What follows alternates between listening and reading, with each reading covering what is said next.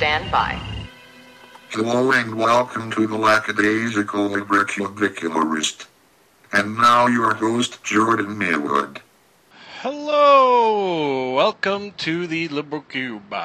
My name is Jordan Maywood, and I am the Lackadaisical Librocubicularist. Today within the Liberal Cube is Movie Monday. I sigh for in a very important reason.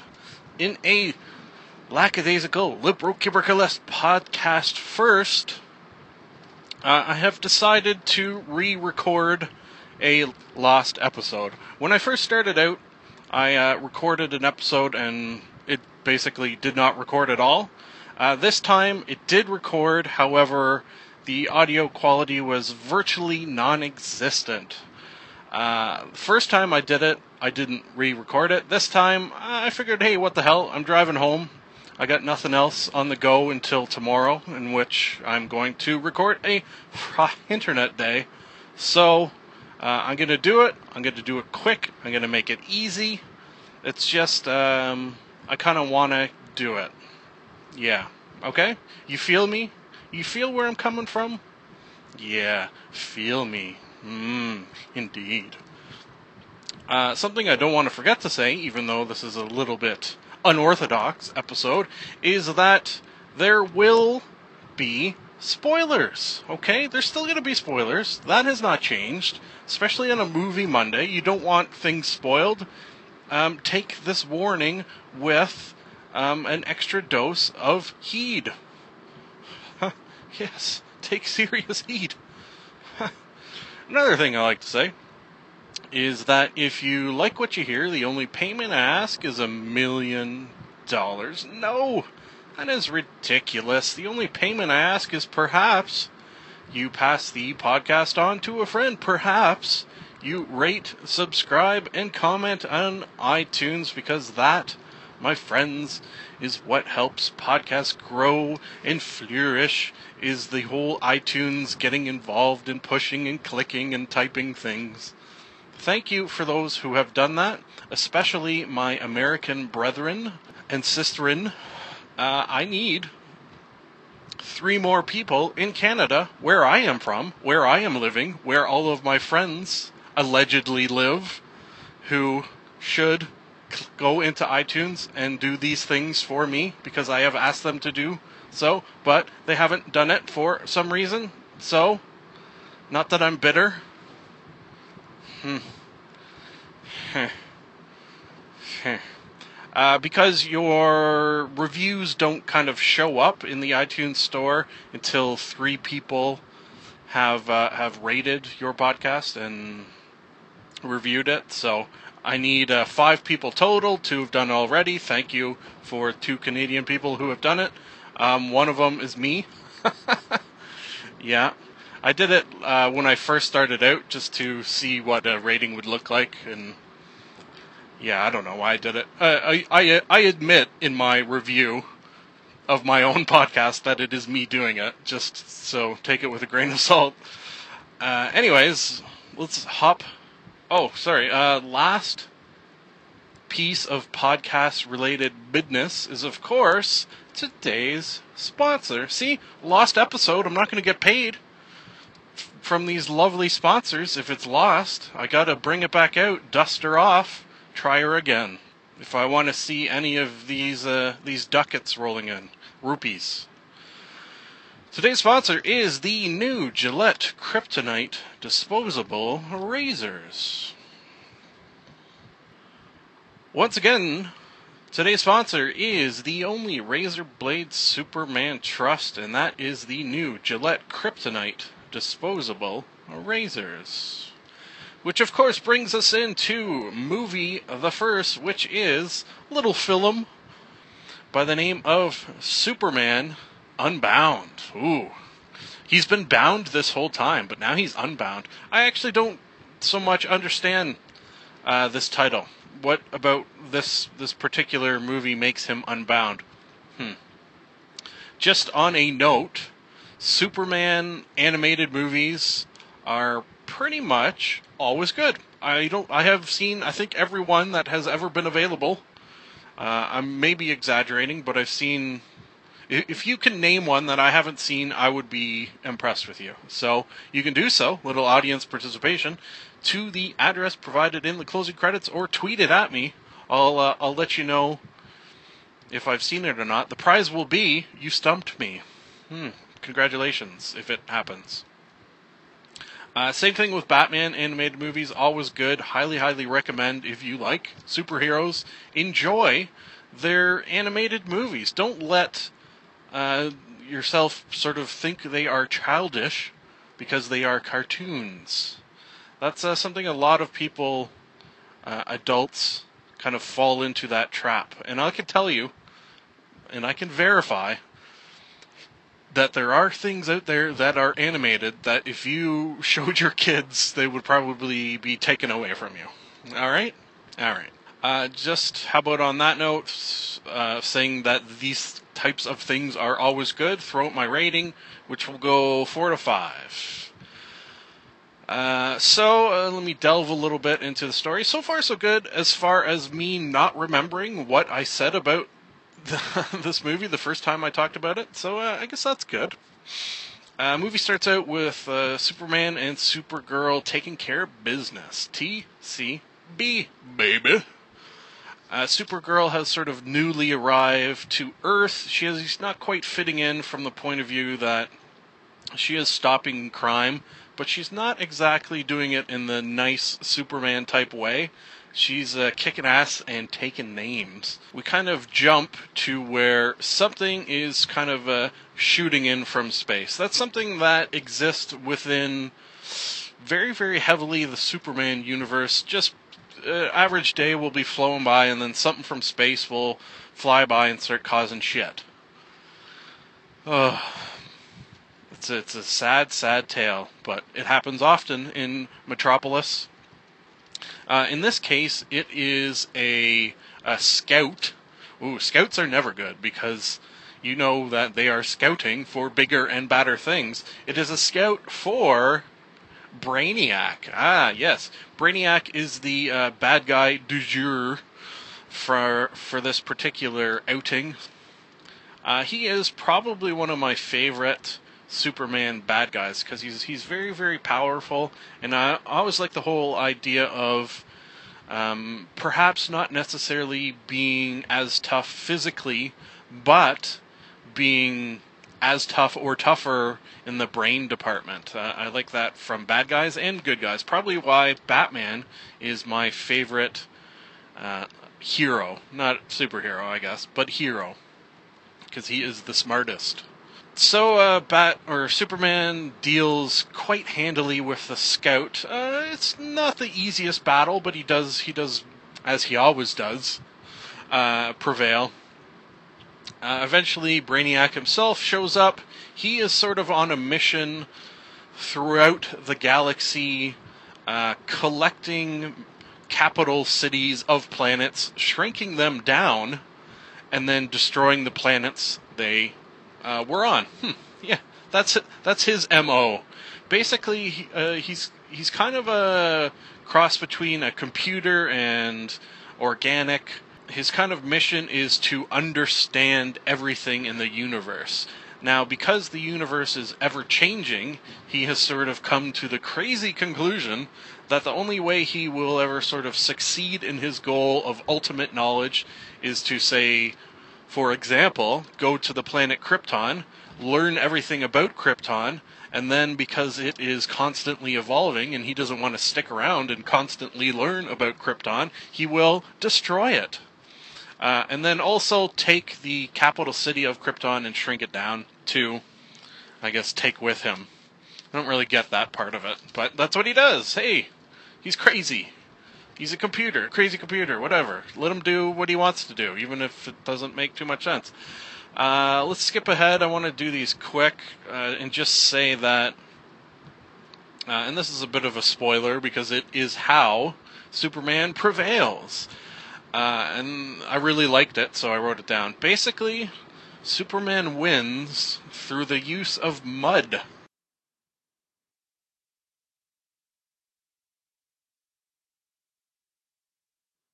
Mud. M U D. Uh, how does that possibly make sense? Well, uh, Brainiac, because of his sort of drive to know everything, is sort of got a bit of agoraphobia and doesn't like to leave his spaceship, stays inside. Because outside of his spaceship, everything is sort of in a constant state of flux. Everything is very, very chaotic. So, Superman sort of realizes this fact and punches him through the wall of his own spaceship so that he is sort of in life and has to experience life. Uh, so it starts off with sort of he hears birds tweeting, he hears cars, he's sort of smelling different smells, just sort of bombarded by all sorts of senses and sounds and sights and tastes. And uh, eventually, he, because they are fighting in a swamp, uh, is covered in mud. And as you probably know, mud is just filled with millions upon millions of tiny organisms, and he can sort of feel them crawling all over him. And uh, basically loses his shit, blows a gasket, if you will. The end. Um, Superman wins. Okay, let's move on to next movie called Lake Placid. Uh, uh, this the missus chose this one. Um, I didn't really want to watch it, but uh, in a sort of bet, uh, was forced to watch it. I have seen it a bunch of times. It's not a bad movie. Uh, I probably, before having been forced to watch it, would have given it a four to five. Now I'm going to give it a three out of five. I really don't want to watch it again. but uh, it is good. It's just I didn't feel like watching it and was forced to watch it, so that brings my rating down. Uh, things I want to say about it from my notes are that the first kill in this movie. If you are unfamiliar with this movie, it's about a killer crocodile. Blah blah blah blah blah blah blah. blah. Uh, first kill is of a beaver tagger, and I, of course, let loose the joke that back in my day I used to tag a lot of beaver. Got a good laugh, so I wrote it down. A highlight of this movie for me is sort of the interaction between Oliver Platt and Brendan Gleeson may not recognize those names, but if you Google them, get a look at their mugs, I'm sure you will recognize them. Uh, two very, very good actors, sort of antagonistic between the both of them, and it makes for some some very funny moments. Uh, to round off my talk of Lake Placid, I will just mention Betty White. Betty White has a uh, not a huge role, but a role nonetheless. Betty White is the missus's favorite person, mm, period. Yep, more than me. No, likes Betty White more. So, uh, let's end by saying three things that Betty White said within this movie. The first is the word dick. The second is the compound word cocksucker. And the third thing she said, of course, is fuck meat. That is the word fuck and the word meat combined in an insult to the word fuck meat. As in, you stupid fuck meat, get back to your job. okay, so uh, last movie is This is 40. This is 40 is kind of the reason that uh, I wanted to redo this because uh, right off the bat I'm going to throw up my rating, which is 5 out of 5. Very, very much liked this movie. Uh, highly recommend it. Mm, with an asterisk that perhaps you, like me, should go into this movie knowing not to expect uh, 100% comedy 100% of the time. Uh, I had heard that. I think every sort of person I heard talking about this, every review I saw, was people saying, uh, good movie, but don't consider it a straight out 100% comedy. There's there's some dark turns. Uh, it's more of a dark comedy. Uh, just call it just call it a dark comedy. I think it's because what is this? Um, it's not like a. It's kind of a sequel to. Is it the forty year old version? No. It's a sequel to something else. Oh man, I should have wrote that down and I can't remember. It's as if uh, from a previous movie with Paul Rudd. it's like where he is now that he's 40 years old. What the hell is the original movie? Oh man, I can't remember.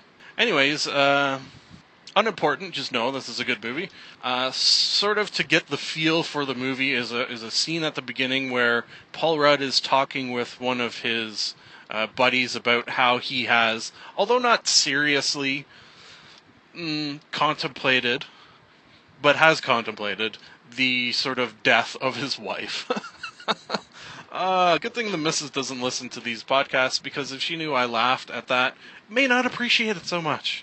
Uh, and she didn't want to watch this movie with me, so I watched it all by my lonesome. Uh,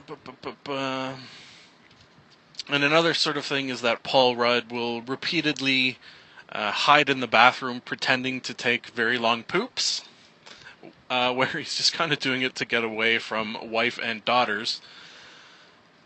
Uh, his father is played by Paul Rudd's father is played by Mr. Albert Brooks. As you know, if you've listened to every single one of my podcasts, in which case you deserve a medal. Uh, Albert Brooks is one of my favorites, just period favorite actors. Try to see everything he is. So the fact that I didn't even know he was in this movie was a very pleasant surprise. Leslie Mann plays Paul Rudd's wife. Uh, her father, played by John Lithgow. They're sort of estranged in the movie.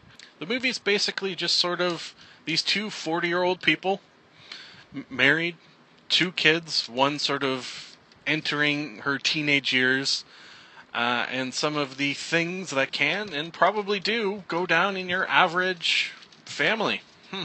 Doesn't sound, me describing it thusly, too exciting or funny, but uh, I, I could tell you that it is, because you can picture very, very many of the things that happen in this movie actually factually happening, and that I think is what adds the the the comedy, the underlying comedy comedies. Uh, the two daughters are played by Judd Apatow's actual two daughters, I do believe. So uh, that's interesting, and I want to say they did friggin' awesome. Yeah, mind-blowingly good little actresses, and uh, I could see them definitely having work in the future, if not in their father's films, in uh, other films as well. Hmm. So the movie ends, kind of explodes with Paul Rudd's, uh, I guess it's 40th birthday party. Um, he during this party learns that his wife is pregnant, pregnant and 40. They did not think uh, she could get pregnant, however, she did. She kind of did one of those things where she hinted at him, "Oh, what, what do you think if maybe we had another baby?" It just kind of laid it out like that, not actually coming out and saying at it, saying it. Um, and he's like, "Oh God, I think I killed myself." uh, so I laughed at that as well. Hmm. Again, the missus may not appreciate me laughing at that. But she doesn't listen, so that is her punishment. Me laughing at things she would not appreciate me laughing at. Ha ha! No one tell her, please. So uh, it explodes in drama during this. Uh, Paul Rudd goes on a crazy bike ride, bicycle ride, gets in an accident, and um, while at the hospital, him and his wife kind of make up. And at least what I like they did here at the very end is they gave that potentially they're going to be all right. Now, it's not 100% guaranteed that this is a happy ending. It's not 100% guaranteed that this is a sad ending. It just kind of leaves it up to us to decide how it is going to go. So, for that, for me, is an awesome ending. And I loved it. So I gave it a five out of five. Folks, I'm at home. I did it. Hey, there you go. Lost episode found. Haha. Maybe that's a good title. Lost episode found. Yeah, I don't mind it. I don't mind it at all. Hmm. It is nice to be nice to the nice. Thank you for listening. This has been another edition of the Lackadaisical Librocubicularist. We here in the Liberal Cube would love to hear from you. If for any reason you would like to contact us, you can do so via the email address maywood.jordan at gmail.com. And now I have a theory. I've got a theory that it's a demon, a dancing demon. Nah, something isn't right there. I've got a theory. The best is yet to come, and babe, won't it be fine? You think you've seen the sun, but you ain't seen it shine. Wait till the warm up's underway. Wait till our lips have met. Wait till you see that sunshine day. You ain't seen nothing yet. The best is yet to come, and babe, won't it be fine? The best is yet to come, come the day you're mine. Live long and prosper.